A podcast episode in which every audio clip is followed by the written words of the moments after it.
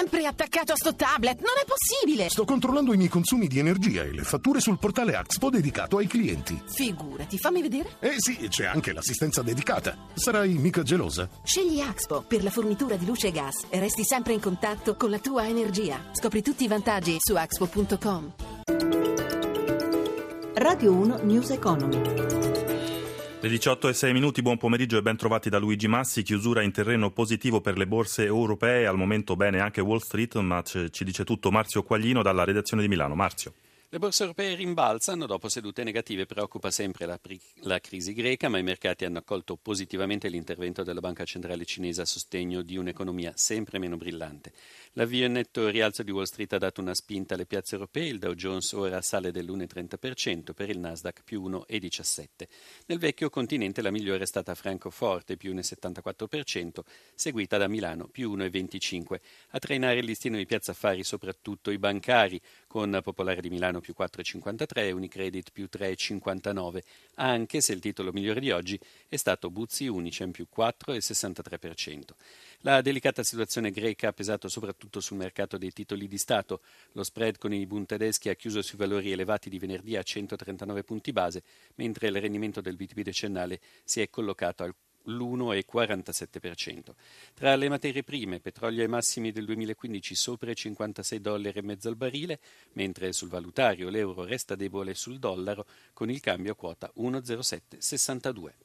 Grazie Quaglino e noi andiamo avanti con il DEF, il documento di economia e finanza che entra oggi nel vivo dell'iter parlamentare con le audizioni delle parti sociali. Sentiamo da Montecitorio Massimo Giacomini. Sindacati e Confindustria i primi ad esprimere giudizi e suggerimenti sul DEF. Il pollice verso deciso è stato quello ribadito dalla CGL. Le previsioni del governo, che non dialoga con le parti sociali, sono irrealistiche e illusorie, ha detto il segretario confederale Danilo Barbi, che poi ha rilanciato. Ci vorrebbe una patrimoniale sulle ricchezze finanziarie miliardari di 350 mila euro, una tassazione che colpirebbe il 5% delle famiglie italiane, ma che potrebbe produrre entrate di 10 miliardi l'anno, che potrebbero essere impegnati in programmi straordinari di occupazione giovanile e femminile. Una impostazione troppo timida, sostenuto Maurizio Petriccioli, segretario confederale della CISL, secondo il quale i tagli di spesa delineati nel DEF fanno presagire una nuova ondata di aumenti delle tasse locali. Poi ha indicato una misura utile per sostenere la domanda interna. La estensione del bonus fiscale ad una platea più ampia degli attuali destinatari. Guglielmo Loi, segretario confederale Will, ha paventato il rischio di maggiori tasse dirette e indirette dalla spending review se i tagli di spesa non saranno veramente legati ai costi standard e alla lotta agli sprechi. Devono eh, far sì che si eviti l'aumento di una tassazione non statale, più locale. Confindustria, con il direttore generale Marcella Panucci, ha apprezzato quello che ha definito il dinamismo del governo sulle riforme strutturali e i suoi suoi risultati, a cominciare dagli interventi sul lavoro. Le condividiamo tutte, richiamiamo l'attenzione sul fatto però che le riforme bisogna non soltanto annunciarle e approvarle, ma anche attuarle. In serata audizione dell'Associazione bancaria e domani chiusura con il ministro dell'Economia Padoan.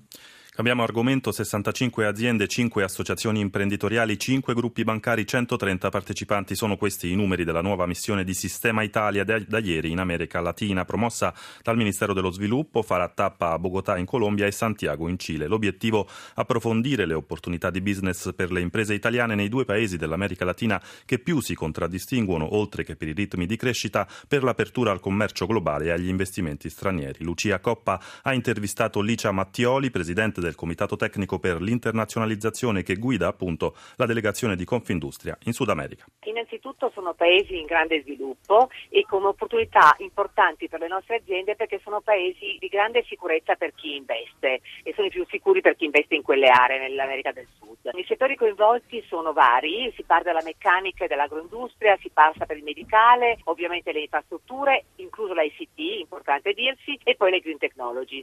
Queste sono le aree di prevalenza. Come come al solito ci saranno degli incontri face to face tra imprenditori italiani e omologhi prima colombiani e poi cileni. Che interesse avete trovato tra gli imprenditori italiani verso questa realtà? Devo dire molto interesse perché tanti settori hanno delle realtà là da dire, conoscere meglio e approfondire. C'è tutto il settore per esempio delle green technology, dicevamo prima, e di tutte le energie alternative che è molto importante, ci sono dei win-win da attivare significativi e ci sono dei B2B in tal senso, ma c'è anche una parte legata anche anche al mondo della moda, che adesso in questa missione è poco rappresentata, ma che sarà futuro molto importante perché la ricchezza pro capite in queste due aree sta crescendo in maniera molto significativa e di conseguenza anche gli acquisti del nostro Made in Italy. Lo abbiamo sottolineato, sono due realtà assolutamente emergenti, anche se molto diverse tra di loro, quella colombiana e quella cilena, con una crescita del PIL sostenuta e interessante. Cosa gli interessa a loro dell'Italia? Ma io credo che noi li possiamo interessare per tante ragioni. Innanzitutto per tutto quello che sono le macchine e i macchinari, perché loro sono in grande ricerca, macchine per fare il packaging, macchine per fare le produzioni, e a grandi, in grandi crescita in questo settore e non hanno nel loro mondo questo tipo di skills. E tutto anche il discorso della medicina è molto interessante per loro perché anche qui hanno un mercato in grande crescita, con grandi richieste, senza avere però delle aziende dietro di, di forza. C'è richiesta di energia, tantissima energia e anche qui trovano nelle nostre competenze italiane delle skill importanti. Insomma, credo che ci siano tantissime possibili sinergie da attivare da parte loro come da parte nostra. E comunque hanno fatto investimenti significativi nei due paesi, i due presidenti, che fanno sì che ci sia uno sviluppo nei prossimi anni del PIL molto importante. Parliamo di 20 e più miliardi per ogni paese. Le 18 e 11, dopo quasi sette anni, il mondo della scuola torna a fermarsi in maniera compatta. Il 24 aprile lo sciopero generale di tutto il personale contro la riforma Giannini. Il 5 maggio poi la protesta dei sindacati confederali contro il disegno di legge sulla buona scuola presentato dal governo e in discussione a ritmi serrati proprio in questi giorni in Parlamento. Gelsomina Testa ha sentito il segretario generale della CISL Scuola, Francesco Scrima innanzitutto il progetto della proposta. Le criticità riguardano innanzitutto il piano di stabilizzazione, avere detto fin dall'inizio di identificare il precariato con la graduatoria ad esaurimento è stato un errore madornale perché tutti sanno che il personale precario non è solo quello iscritto nelle graduatorie ad esaurimento, anzi la maggior parte di quelli che lavorano non sono dentro la graduatoria ad esaurimento. Secondo, è stato modificato il progetto iniziale cercando ora di dare un un'impronta organizzativa tipo impresa, affidando poteri al dirigente scolastico che non servono alla scuola, anzi che danneggiano la scuola. Terzo, il metodo. C'è una preoccupazione con questo progetto di legge, che è quella di destrutturare la scuola della Costituzione. Cosa chiedete al governo per migliorare la scuola? Quello che chiediamo noi al Parlamento nella sua sovranità è quello di apportare modifiche che ripristinano intanto quelle che sono l'equilibrio dei poteri e le regole che governano l'autonomia scolastica. Le 18 e 13 da Luigi Mazzi, buon proseguimento d'ascolto su RAI, Radio 1. Radio 1 News Economy.